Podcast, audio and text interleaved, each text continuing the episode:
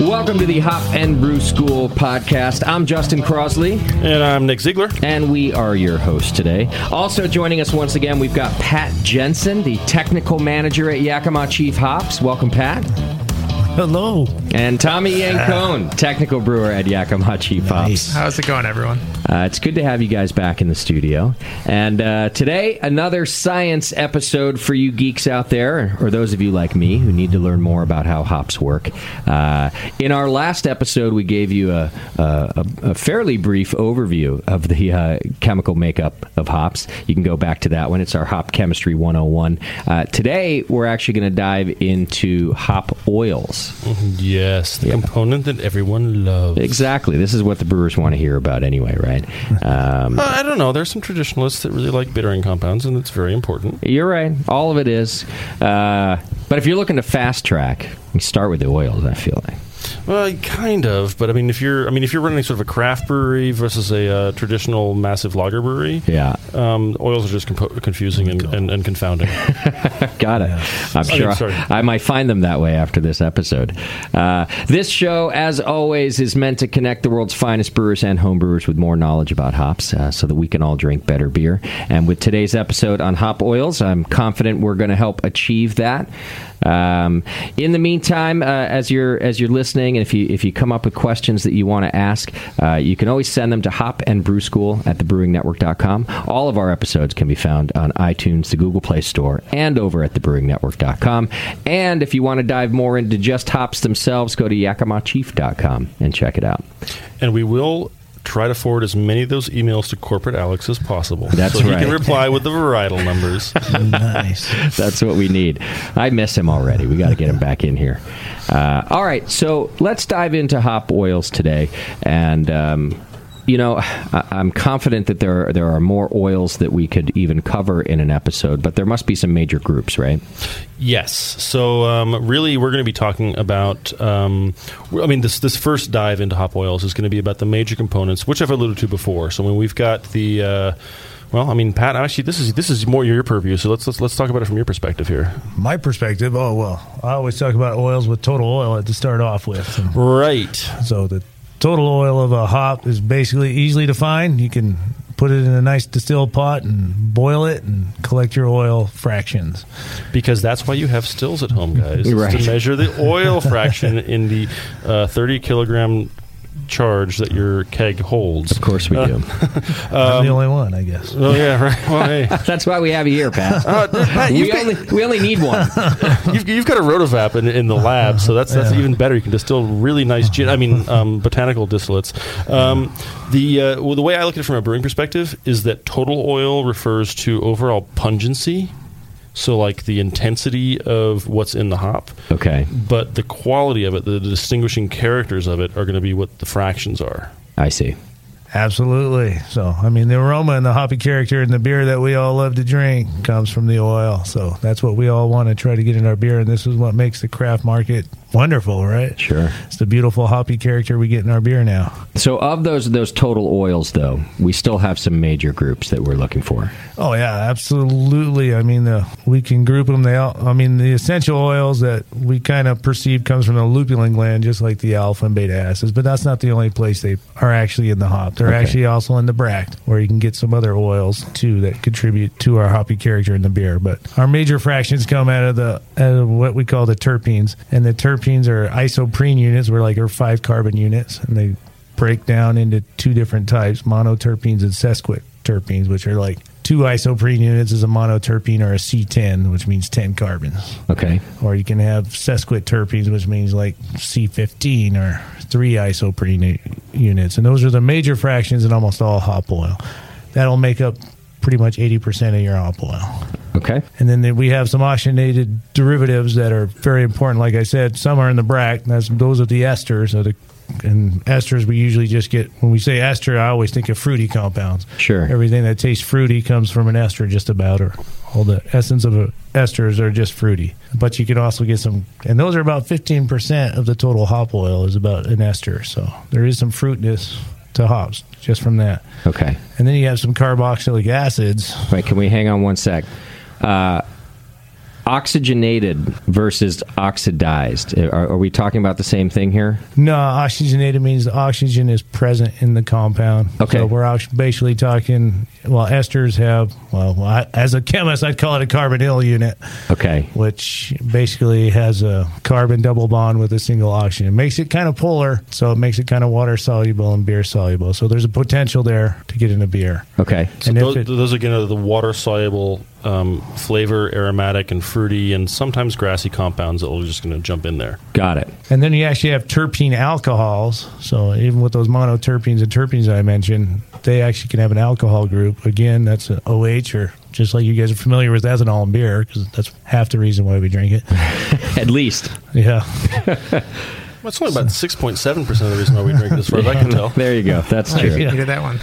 Maybe on that one. Yeah. Anyway, those ones are even have a, a pretty good chance to get into your beer quality and actually do follow through the beer process pretty well. Okay. and some of your lesser known ones are your terpene oxides sometimes they they are there because of oxidation reasons unfortunately those ones are not oxygenated those are actually oxidized generally And and that that could be present even in the freshest hop that that Yakima Chief has has has stored they're- for me and gave to me. generally they yeah they do form over time Okay. but if it's really fresh they're not distinguishable by my by a machine Got it. you might be able to smell it but you can't see it on an instrument Okay. This goes back to the best GCMS is the one you have on your face. All right. And is that one of those those oxidized compounds? uh, Are those some of the, some of the ones that degrade the fastest if we don't store them properly? they're not super fast at oxidation, but they do. They do. Alpha is generally the big key indicator That's the at one. all time. Okay. Yeah. Um, hey Pat, are those the uh, those uh, terpene oxides? Are those the ones that are responsible for, for a lot of the noble character, or is that the oxygenated species? Uh, generally, yeah, the sesquit oxides are for the noble character, not the oxygenated species. Uh, Okay. I mean, noble characters generally, when you think noble varieties, you generally think aged varieties. Mm-hmm. So like woody, spicy, Yeah. herbal, grassy, Spicy and so- herbal. Okay. Definitely. Got it. All right. And now they're into new compounds that everybody loves to hear about are the new thiols or sulfur containing. Those, those are still kind of oxygenated species, but they're sulfur containing. And if you look on a periodic table, like I do all the time, Of I'm sure course. everybody does. Yeah. Have it in You'll my back see pocket. sulfur and oxygen are one group down from one another, and they have the same electron character essentially for a chemist, anyway. I'm sure everybody else got that. And did you say these are newer to us uh, in our understanding, or they're newer to our understanding because people are starting to study, and we've seen that terms of they- hops. yeah, Yeah, in okay. terms of hops and in the beer. yeah, So got it. they're actually in very minute amounts, but they provide quite a bit of. They have a low threshold to smell and flavor, so Okay. we sense them right away. Interesting. Okay. Um, so interesting. There's a there's actually a fantastic book on the history of the periodic table. In case anyone is interested, it actually is really fun. It's by Brian, Brian Green, uh, and it's called The Periodic Table. Uh, it's a very complex title, um, but he really kind of goes through why all these compounds were, or why the periodic tables were built the way they are, Okay. and, and how that all works. So if you're if you're confused about any of this, I highly recommend reading it. It's very accessible, goofy fun, and he uses. Or sorry, it's called the Disappearing Spoon. Ah, there we go. Ah. It's not the periodic table. Did It's have the- a good name. it did have a good name. It's a disappearing spoon, which is gallium, um, but it's really really fun, and it really helps people. uh like you know, I'm I think a chemistry noob would be uh, unfair to most noobs, uh, most first year students, uh, but it's uh, it's it's good stuff. Okay. All right.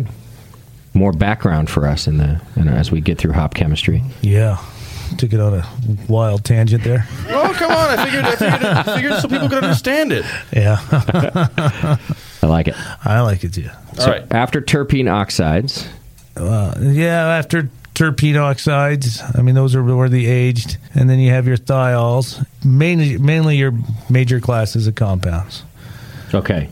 Now, uh, in a beer, do Do you actually see most of these? Well, if you're kettle hopping still, because you want the bitterness, you're not getting any oils in your final product. Save a couple, and we can talk about those in more detail. We can talk about them now. They just disappear in the boil. Yeah, most most of the hop oils are hydrocarbon. All those terpenes I was talking about, those Yeah. are hydrocarbon. So they're but they don't want to be in water to begin with. So when you stick them in the kettle boil, they're just going to evaporate off. And basically, we use the kettle boil to do one thing, and isomerize the alpha acid. Sure. So and evaporate stuff to drive off aromatics, volatile aromatics, which Stink. these are.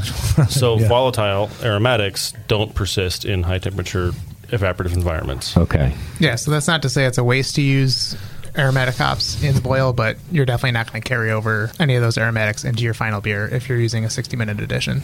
So these do matter in our later editions, of course. yeah, if you're going to do your late whirlpool or your kettle addition, that's where you'll get a you'll maintain some of those aromatic compounds. And so we discussed this a little bit, uh, actually, on one of my other shows and and on this podcast a couple episodes ago. But terpenes are found in in almost everything that we know and taste and smell. Right? Oh, yeah. They're they're really kind of this driving component of the things that we recognize. Is that The right? yum yum factor. Yeah. Okay.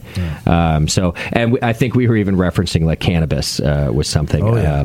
Uh, uh, you know, I, I did an article on cannabis beers in, in Colorado, and and mo- m- they were focusing more on, on terpenes than they even were the cannabis itself. Partly because it's illegal on a federal level. Yeah. But but they were able to kind of narrow down. Well, what are these? What are the compounds we're getting from the terpenes that we really like about the smell and the flavor, uh, the Mm-hmm. aroma of, of cannabis, and then trying to trying to du- duplicate that in beer without actually using cannabis. Well, what's interesting is that you can actually use. There's no reason to use the terpene, not to use the terpenes from from hops to do the same thing. Okay. Uh, Um, and it's it's again, it's you're looking at things. Some of the compounds, I'm just going to rattle them off, but uh, that you get like linalool, geraniol, alpha pinene, beta pinene, um, and those are are four that are really really strongly present in both cousins. Um, and they all contribute a, a pretty strong character but again, they're volatile and, and, and, and light, and they need more. Like if you, even if you just made a mix that was exactly the same proportion of those four compounds to a strain of hops or the cousin, um, it's not going to smell like the total the total experience Okay. and and not even like total experience minus bad stuff like there's a lot of subtleties going on so that's why we're kind of talking about the major ones right now I see. um, but there's a lot more going on. I mean, it, as I said, it would take us days to go through all of the compounds that were that that, that are identified and important in, Okay. in, in the plants. So Got I it. mean, there's what, like 1,700 flavor active compounds and hops that we've That- just that are- heard so far? yeah. Definitely Makes somewhat of more. a difference. that you know about. yeah, and then that's the thing is that it's so so two years ago was fourteen hundred. Got Next it. year it's probably going to be. I mean, well, hopefully what Pat does it might be twenty one hundred. um, I was going to say Pat's got a lot of work to do. no pressure, Hey, Pat. Can I put that as your KPI? I thought it already was. Nah, Uh, maybe. Pat, is this really what you spend your, your time doing? Is breaking down the different components of hops so we can learn more about That them? is essentially what I've been doing for the past two months now. Okay. it's breaking down all the uh, hop compounds, I see. uh, uh, hop oil compounds. Yeah. I've, I've known enough about the alpha acids now, and they've moved me on to aromatics. I guess. Okay. And graduated. And as a as a chemist, have you al- always been a hop chemist, or did you come from another field recently? How long have you been working on hops? you got to hear the story, dude. Well I, well, I started in 2004 in hops. That actually after I graduated from school. Okay. essentially with my chem degree, but they found me cooking Thai food because you could tell by my Asian descent that obviously I cook Thai Obviously. food. Ah, yes, Yeah. the Patrick Zen- Jensen uh, Mathaporn. Obviously, Oh, So essentially, they f- found out I knew chemistry, so they brought me down, and I've been in hop chemistry ever since 2004. So. Now, now, Pat, that's a little that's a little circumspect because you did tell me that you were cooking in a Thai kitchen in your own restaurant, which is awesome because apparently he can cook some badass Thai food. Sounds which I'm like gonna it. have to leverage at the next at the next department picnic. Um, but uh, didn't you tell me that? You figured there's got to be an easier way to make a living.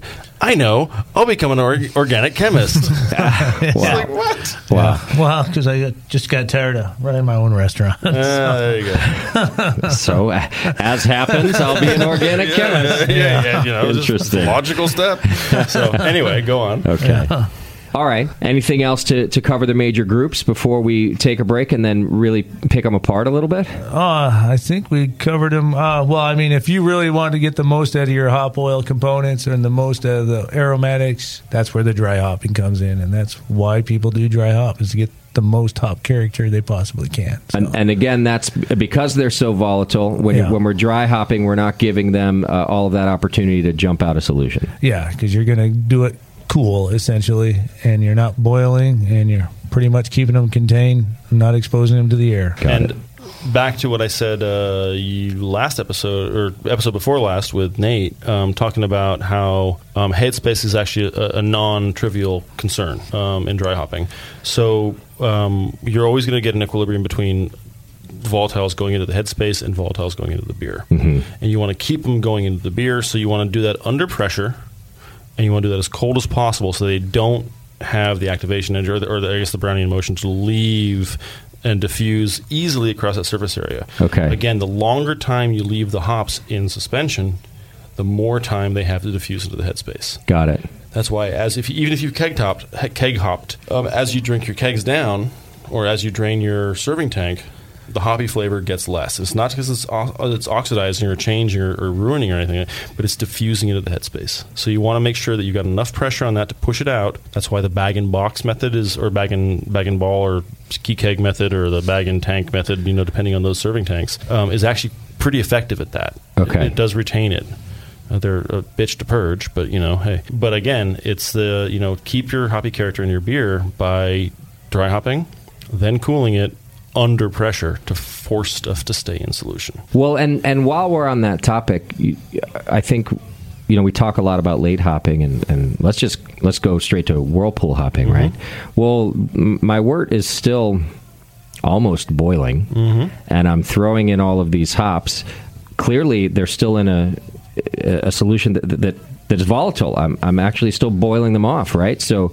Uh, I guess I'm a little bit curious how I'm able to keep so much of that stuff even at the end there while I'm throwing them in the whirlpool instead of just doing it all on the cold side. Um, yeah, I mean you're absolutely correct that you are above the volatil- volatilization temperature. Okay. um, so you are going to start losing a lot of that um, aroma. But the big benefit of whirlpool hopping is that you can add a lot more. So as, once you get under approximately 180 degrees Fahrenheit, um, you're going to stop isomerization, and even above that, it's a logarithmic decrease. Okay. Um, so even at like 190 to 195, um, you have significantly less isomerization. So you can add, for lack of a better term, a shit ton of hops. Like it. Yeah. And um, Metric, please. metric, ton, shit ton. excuse me, yeah. wrong units. Um, So, we are losing some. You are still losing it, but you can add more and kind of make up for that. Okay, okay. And then if you knock out quickly, you can hopefully recover most of those. So on a homebrew scale, for example, um, massive late hopping in the whirlpool is is is uh, totally effective Mm-hmm. because your knockout is like you know five minutes. Yeah. um, on a professional brewing schedule uh, or scale, sorry, um, you typically see knockouts of 45 minutes to an hour and a half. Um, and that's even including the whirlpool rest stand, and you typically put them in before the whirlpool, et cetera, et cetera, et cetera. So Yeah. there's, there's a lot more potential isomerization that's going on. People have put wort coolers in in between their boil kettles and their uh, and their whirlpools, or you can do the uh, Jamil infusion overflow recirculating chiller Yeah, method. that was a whole thing. Yeah. it's very effective. Okay. uh, it cools it down right quick. Um, but then you're also, you know, like you you want to add them hot and then cool them down real quick. Okay. And so it's a little bit difficult to do on a commercial scale, but it So can, they lose some efficiency on that scale. you lose some efficiency on that scale, but also um, it, you just you just really don't want to infect um, or, or pose pose the problem of infection for you know ten thousand liters. Okay. Um, you know, at homebrew scale it sucks, but it's not like Yeah, you're Oh. out 50 bucks. yeah, you're at fifty bucks, you're not out you know fifty grand. Yeah. Um, Okay. And uh, the uh, so yeah, it's just it's just kind of kind of trying to trying to split that difference between the the danger period for bacterial infection and the you know the level of of, of volatilization that you can get off of your off of your whirlpool addition. Okay. Um, so you can put it under pressure. You can do it. You can cool it. You can super cool it. But again, super cooling it again is is you know you cool it down to below 130 F or what is that? Probably like 50 something C Something like that. um, it's that's the danger zone for infection. Okay. Because there's no nothing in there other than the IBUs to protect the wort from colonization by bacteria. The yeast is coming in later. Right. And in f- all fairness, the yeast is probably going to outcompete it like that. But then you have an you have the potential for having an infected yeast crop that you can then propagate. and So- why risk it? Okay. and why risk it? And All right. also, most of these things dissolve into into into wort or into liquid at you know in the in the 20 C range, in the uh, in the 60 to 70 Fahrenheit range. So you don't need to cool it down that much. okay. Cool it down to where things are going to die, but abo- uh, but less than that, don't worry about it. Got it. All right. Why don't we take a quick break? And when we come back, we can dive into each of these uh, major groups of hop oils and figure out how best to utilize them. Hang in there. You're listening to the Hop and Brew School podcast. We'll be right back. Welcome back to the Hop and Brew School podcast. Thanks so much for sticking with us. Today, as you know, we are talking about hop oils, and we just covered what the major groups are before the break there. And, and now we're going to dive in so that uh, Pat, Nick, and Tommy here can teach us uh, more of the intricacy, intricacies of these things and uh, how, how we can use them to our advantage, I assume. So, where do you want to start, Pat? Well, I guess the first thing to talk about hop oils is you can use hop oils as a quality indicator of your hops, and essentially that that on almost any C of A that you receive from a supplier, you should be able to see the percent of some of these compounds I'm about to talk about. What is a C of A? C of A certificate of analysis. I'm sorry. Got it. That's okay. It's that lingo I'm used to. It's sorry. my job to get it out of you. All No right. problem. So anyway, I mean, most of these analysis or most of these compounds, the reason why we know about them because they're analyzed by GC or GCMS for their composition, and that's how we've came to know about these compounds so far. And Okay. that would be grass, gas chromatography with um, mass spectrometry. Yeah, again, I'm sorry. So that's okay. It's all right. It's all right. The other people's hops. It's okay.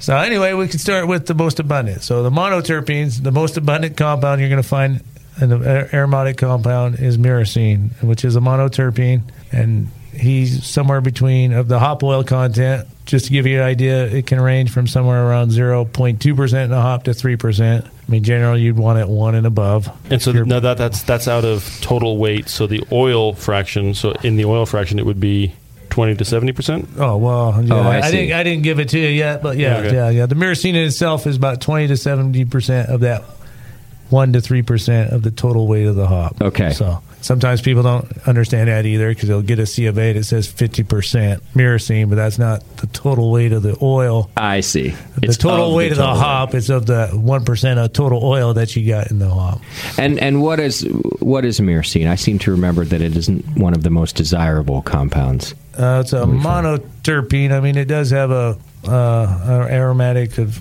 like carroty herb, herbal. I see. Generally, Okay.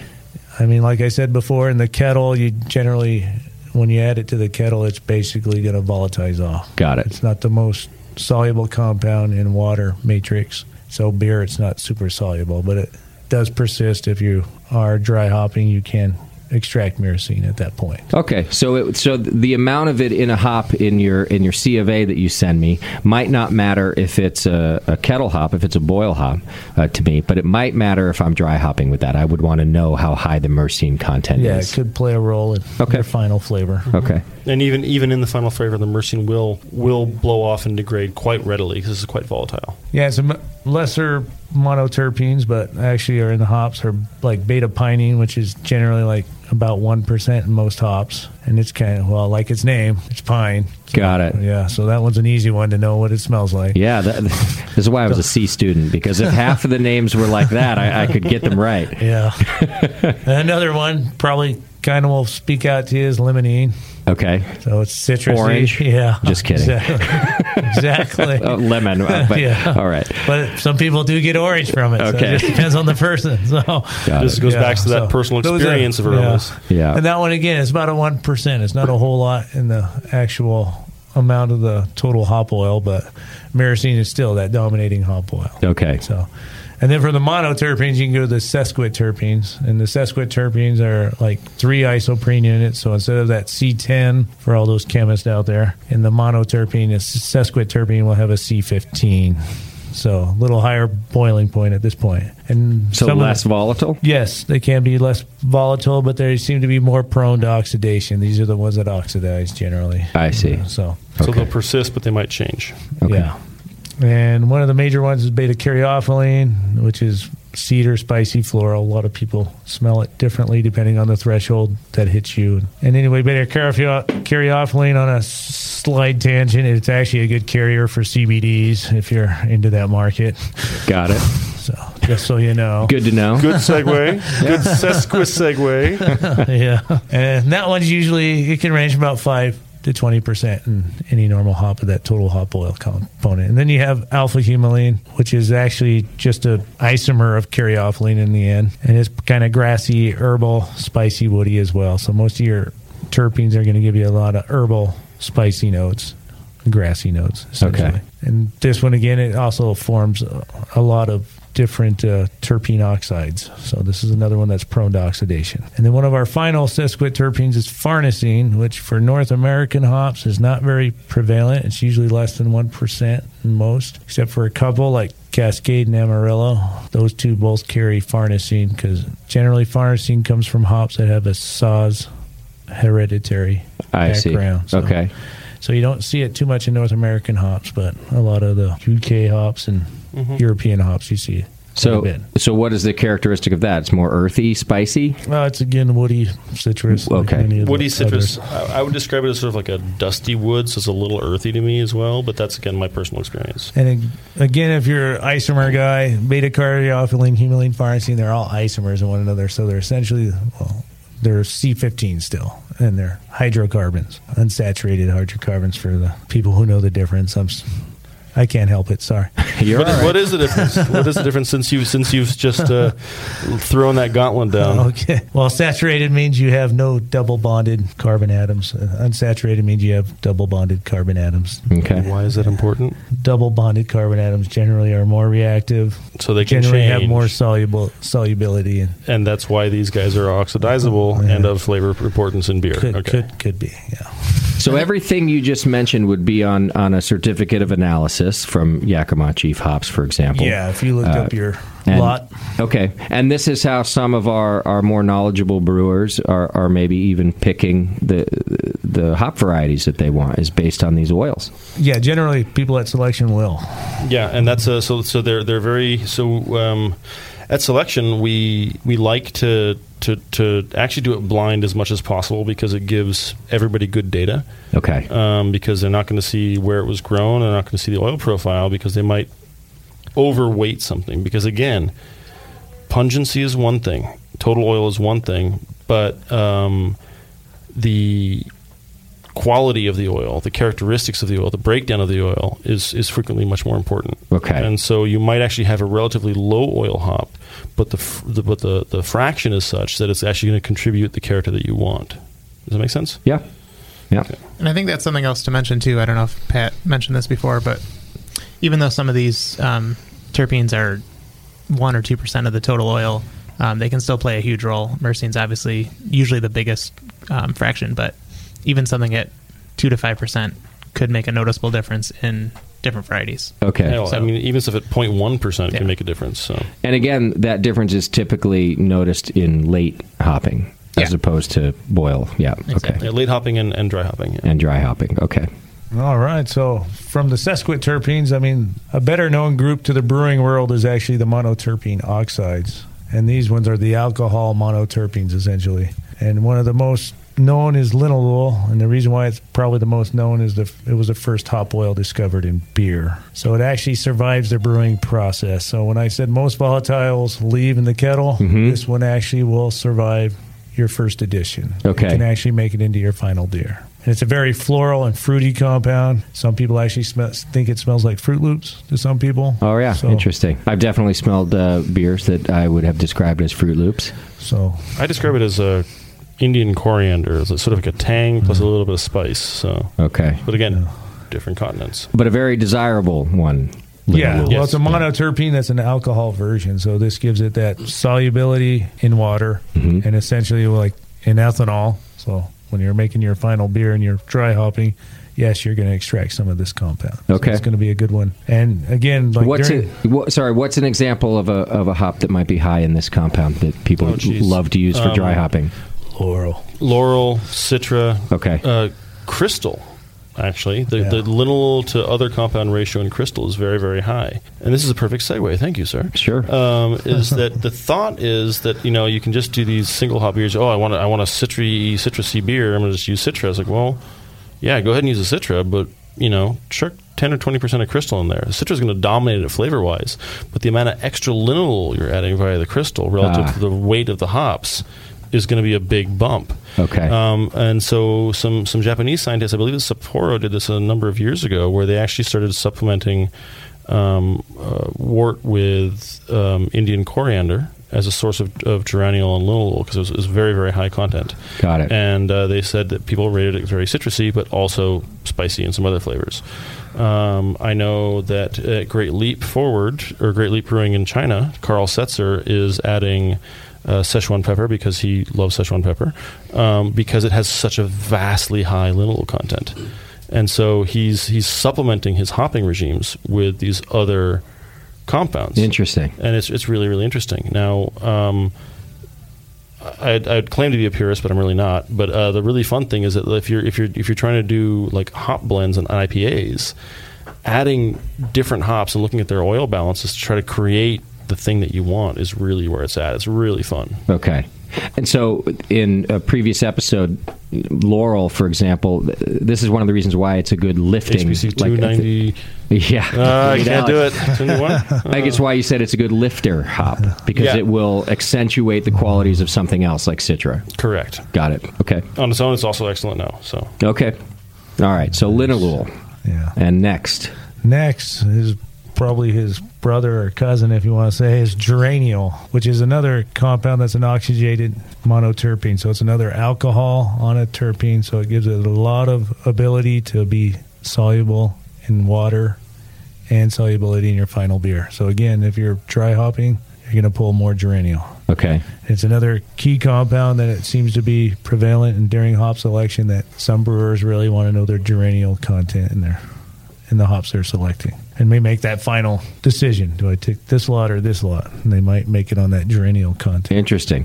What are the what's the flavor compound I might recognize from that? Uh, it's geranium, Just geranium. so floral. Yeah. It also could be also bring you some lime and lemon. to Okay. it as well. Th- that's part of that complex I was talking about a couple episodes ago about how linyl, geraniol, citronella, and nerol together are all very citrusy, but they really pop when you start adding some of these other compounds. Got it. So since you brought up Nerol, I'll skip to Nerol. I brought up citronella too. yeah. we'll talk about him. But nerol can actually be found in hops, but at very low levels, generally not detectable. You will not see that on a C of A generally because it's not generally able to see on an instrument. Ah. So, but again, it's almost the same as geraniol. And in your final beer, it's additive effects from nerol and citronellol and geraniol that kind of bring that all flavor together because Okay. they're all basically isomers of one another. So if we want to bring up citronellol, Citronellol is generally not considered to be in hops. It's actually in your final beer, even though it's closely related. It's just an isomer of geraniol, and it has some people say it's biosynthesized or goes through a Conformational change. yeah conformational change during fermentation, Hmm.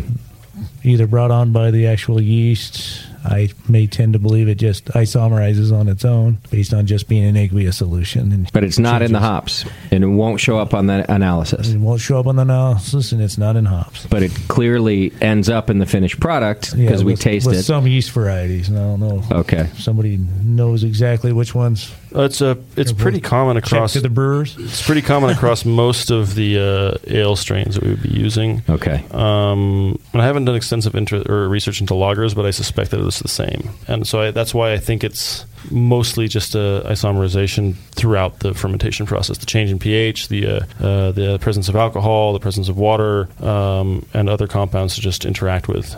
Yeah, and all these monoterpene oxides, I mean, generally are like at the beginning with the linalool, you can start in your kettle, and these ones will carry through with the citronellol coming from an isomeric conformational change. But the geraniol linalool will start in the kettle, and they can actually make it through. But Okay. actually, you're going to get more when you dry hop or late world hop. Mm-hmm. late whirlpool. Which is why they're so important to brewers then, and that and that why they're looking at that analysis. Yeah, Correct. Okay. Because they're they, these are major um, flavor drivers. So Uh, so are hops that have uh, these major flavor drivers in in in quantities that are desirable and that will transfer to our beer more. Are they also generally lower in alpha acid? No, No. that, that's still a different. Just just relative. yeah, just relative. Okay. But just thinking about the fact that Yeah. we're probably using lower alpha I mean, he acid brought up- hops late in the boil, Yeah, Oh, but they're not. Crystal, which he brought up, was about six percent. Laurel's about a twelve, so that's like Got it. twice as much. But they both relatively have high linalool content, so it can go either way. All right. So now we need some. y- y- Are there more compounds? Oh, there's There's there's a- there's thousand seventeen hundred. Right, as Tommy we just ta- yeah, stated. yeah. There's over a thousand that they're pretty relevant, and we kind of had hits and misses on some. It's kind of fun being a chemist and trying to discover all these new compounds. and Yeah. analyze. So I mean, for me, it's like an endless supply of work. Yeah, essentially. that's right. I know what I'm going to be doing tomorrow. job security, Pat. Job security. yeah. Well, and so those are the major ones that, that brewers are looking for, and that you're giving us an analysis of. But it's it, uh, very possibly in, in a few years from now, you could be adding to the major compounds list that brewers will be talking about. Yeah, As yeah. you discover. they're already talking about some because we know they're there. and Okay. we've discovered, and some people have had work analyzing. It's just problem with the analysis. The instrumentation gets a little more expensive all the time. I understand. Okay, Despite the fact that the price is actually coming down, it's just that the level of complexity and resolution of this instrumentation is much higher. yeah, so how about some practical application of these things if we're a brewer? Right. Well, myrcene is going to change or dissipate um, in the hot side or early in fermentation. Some will persist after dry hopping, but not a lot, and it's not terribly stable. So it's one I'm, of all the things I have to worry about.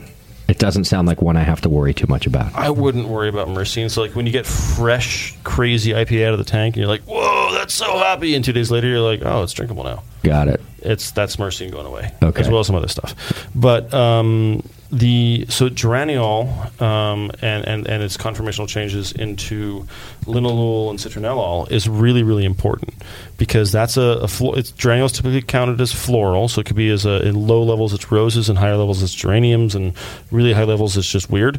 Um, but the level of geraniol is going to provide you a huge amount of orange and well citrus character um, and so it's generic citrus character and orange specifically, um, which is really huge if you want to do that. So you're going to want to be picking high geraniol hops for a uh, late kettle whirlpool edition as well as a dry hopping edition, and see what happens to that geraniol. Got it. Um, Which is why you said, Pat, that that sometimes will be the component, the compound that uh, makes the decision for a brewer if they're choosing between two hops that they that they like. yeah, The- the- yeah. Sometimes they use that as a final indicator. Yeah. It's like that one's got a little more journey. Also, we'll- I'll take it. yeah, All right.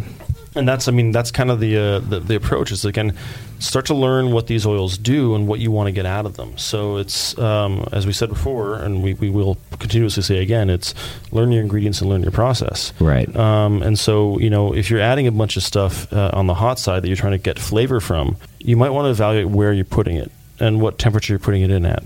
I don't actually. I I haven't seen a great deal of benefit from from cooling whirlpools other than reducing your bitterness, but you can do that in your boil. You can account for the last edition first. Okay. So it's not a big. It's it's not really a big challenge. Not really a big issue. Um, but you know, if you want to do that, you can. Got it. Um, and then uh, dry hopping again. Like all these compounds are going to dissolve around 20C, Okay. and they're going to get into the beer around 20C. But your goal is to try to keep them in the beer and without reacting with the yeast, so you don't get these uh, excessive mercaptan formations and this old yeast kind of crapping all these compounds. And then it's just to make sure that you keep it cool and then get it off of the leaf matter as, as soon as possible. And these are the compounds that are going to be really, really what you're after. Okay. So let's talk a little bit about format in these compounds because I'm reminded of uh, uh, cryo hops. Uh, which are supposed to be this, con- as my understanding now is, uh, this concentration of, of the good stuff, the stuff that we want. So, in my uh, analysis of uh, a cryohops product, am I going to find these oils in, in higher concentration as well? you'll find the total oil will be higher compared to the hot varietal, somewhere between 1.6 and 1.8 times more. Oh, So okay. the total oil will be that much, and of those things, they'll be about this equal in the amount that I said before. Like- that makes sense. So- Those will rise with the amount of Yeah. total oil. Yeah. Okay. Was it? Hang on. Was was it the alpha that goes two point two, or was the oil that goes two point two? Uh, they're both both basically 1.6 to 1.8. Yeah, so- I wouldn't think the 2.2. That's generally because of just a difference in methodology. Okay.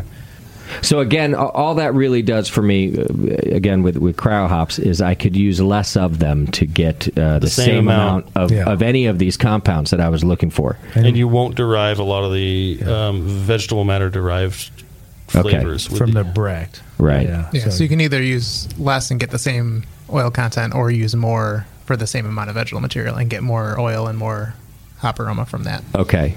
And I have to assume that that uh, T90 pellets uh, are- have also a higher amount of these oils than whole hops.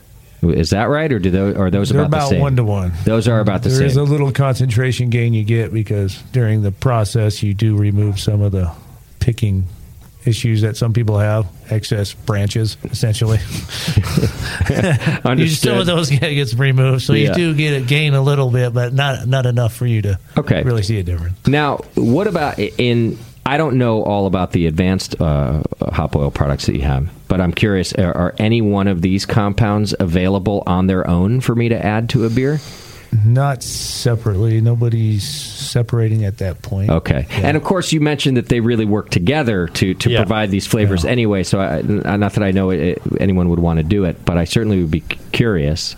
I mean, I certainly know what citronella uh, smells like, right? Yeah. um, which would be kind of foul on its own in a beer, I, g- I would think. Well, also it shouldn't normally smell like a backyard candle or mosquito coil in Right. like in, in like Guam. Um, Yeah. that's that's that's those are a bit harsher. Those are very very high concentrations of citronol. Yeah. Um, but yeah, yeah, that's that's about right. Okay. So you know what it's going to taste like. You're just going to add it where you want it. Um, but the again, on its own, it's kind of mentally mosquito repellenty. Okay. But in, com- in combination with other things, it's really quite nice. It's a rounded citrus character. So there's no real drive to break apart these components right now because they play off each other. There are reasons to do it. Okay. But mostly so you can recombine them to different and new interesting fact in different ways. Okay. So you can engineer. Um, so that you can artistically artisanally craft. Okay. Right. Come There on, you go. dude. Do hop oils uh, or any one of these compounds have, have other uses uh, besides in beer that are beneficial? Oh, you see some of these compounds in other areas. I mean, Okay. linalool is used in a lot of things to make it smell good, taste good. If you have a- I mean, if you, like we can bring up, it's been shown to be in pesticides, so people freak out because it's an ingredient in pesticide. Not Right. that that's the pesticide, that's the ingredient to make the pesticide smell Nice. nice. I see. It's also the same ingredient in your shampoo, lady who Yeah. posted that Facebook image thingy. That's Right. Um, So I've actually been telling everybody, yes, it's, it is a pesticide. I use lotion on my hands all the time that has linalool, and it's great for killing bugs. My hands now because it's Right. a pesticide. So I think you guys are referring to yeah. There was a recent article where some uh, popular uh, soft drink was accused of having pesticides in it. It turns out to be linalool. This is interesting to, just to talk about on its own though, because there are all kinds of chemical compounds that used one way um, uh, don't mean uh, much harm to the human body, and used another way could, or used another way simply are to mask other uh, harmful qualities like the foul smell of pesticides. Yeah, yeah. Uh, so it's very easy, I guess, for us who are, aren't scientists, people like me, to go, hey, yeah, I don't want that linalool in my soft drink. so uh, linalool and uh, geraniol, in particular, are often used to to to, co- to combat the foul smell of uh, of young. Larval humans, and as they hit puberty, um, Gotcha. uh, Axe body sprays and deodorants and uh, I see. Uh, perfumes and shampoos all use a lot of linalool and geraniol. Okay, all right. Uh, same reasons we like them in our beer, then. They're pleasant. They- exactly. Okay. Um, as opposed to, I again, tell me why the mana, uh, what's the one that's not? Mono monoterpenes. No, Mercy? the comp. Thank you, mercines. Why, uh, that there are parts of them that aren't as. I guess you said kind of carroty or something that aren't as pleasant to us. Uh, th- th- this the kind of carroty, vegety, vegetal flavor that might come out of those, right? It's just how our receptors pick it up. So, I see. I mean, each person can be a little different. That's why you usually, when you look up a oil of any type, you'll get like four or five different names for what it smells like. So Okay, so okay. that's why I give you like four. It's herbal, it's woody, it's piney, but it's also carroty. Not Okay. just one. Yeah. because each person at a different threshold gets a little something different. I understand. Well, if you ever grab a fresh carrot out of the earth and you break it open, it does smell kind of piney and earthy, and it's got a lot. It's got a lot. I think they all share the same sort of class of compounds. yeah. Okay. I, I don't mind myrcene. I think it's nice. okay. Um, I've never had pure myrcene in a beer before, but um, as soon as those Right. And you standards may get to never the lab, yeah. All right, and then I, I just I, I like to to go circle back to what you said, Nick, before too, is that when people are selecting these hops, even though um, these oils are available on a on a uh, an analysis sheet, you still start with just our human perception of the hops. You all get together, you rub them Mm-hmm. in your hands, and and the rubbing part is actually to get the oils out, right? yeah, it's, to- it's to break apart the glands, heat them up, and get them volatilized. And so you rub, rub, rub, rub, then cup, and then smell. Okay. And you guys would rather start there blind rather than looking at the data sheets and where what farm they grew on, what lot they were, uh, just by perception. Yeah, because I mean that's that's ultimately what we're judging beer on is how does it taste? Yeah. How does it smell? Okay. Um, and also you're going to look i- if you if if you look back at the historical selections done blind, you can see patterns develop. So for from our perspective, we're trying to help brewers get better Mm. hops, and so that's why we do it that way. Um, that's why we would like to do it that way. We don't force anybody to do it that way. Sure. Um, but then at the same time, you know, we're not they're not biasing themselves against a lot that they might really love just Mm. because they don't know the farm or they don't know the oil content. Okay. Got it. So I've had a number of times where the lower oil- oil content hop on the table was my top pick versus ones that were way that were also nice but way higher oil content. I see. So Okay. All right. Does that get us through hop oils for today, guys? I think that gets us through the uh, very first part of hop oils, Mm-hmm. Right, And just so the the major- the major groups and major characters. okay. Um, and uh, we will go on from there. I like it. Uh, this one I could understand, and uh, but also based on the foundation you gave me last time. So uh, I'm liking where this is going. I soon may be a hop chemist. Oh, please. What do you think? We've got many, many samples to smell come harvest. So Justin, just come on up, uh, do some uh, do some media re- uh, operations, and then uh, just st- sit in front of the old factory reports for all day. Yeah, I just want to hang out and smell hops after that. Um, Yeah. um, hey, Pat's Tom, like, hey- just yeah, do that. Stay out of my lab. Hey, Tommy, how, how did how did how did, uh, how did that work out for you this year? First year? Yeah, uh, the allergic reaction after a week was kind of annoying, but What happened? Are you allergic to hops? uh, yeah, I think I smelled something like 1,100 samples this harvest within Okay. a month, so Wow. I had to start wearing gloves. It was Really? pretty bad. Not as bad but- as one of our interns, but Wait, but that could that could happen to anybody. It doesn't really mean you're allergic to hops. It just means we bombarded you. yeah, with- I mean okay. the alpha acids are very Well, they're rough called alpha compounds. acids. Yeah, exactly. So, what happened to you? What, what- what uh, just- was the effect? Some rashes, I guess. I see. itching and Itching and rash. it was annoying. oh boy, there's a nickname coming up from this one. I think. Where's itchy rashy Tommy? I mean, sailor, sailor boy. Uh, I never thought about that actually. Yeah, if you're really out there doing it in quantity like that, it's, Yeah. It I mean, gets it's- it gets bad. okay, Especially working on the farm, there's a lot of um, protection you need to wear just so you don't get right? affected by it too much because it's it's a rough compound. D- Are there just um, you know like candy dishes full of antihistamines around Yakima Chief hops? All the allergy meds for you guys are just in, that would be a in good- every room. So the, the, Good the real idea. the real bitch of it is though is that um, if you take antihistamines, it reduces your ability to smell. I see. So it's like okay, well, I took antihistamines. Oh, you've recruited yourself from sensory.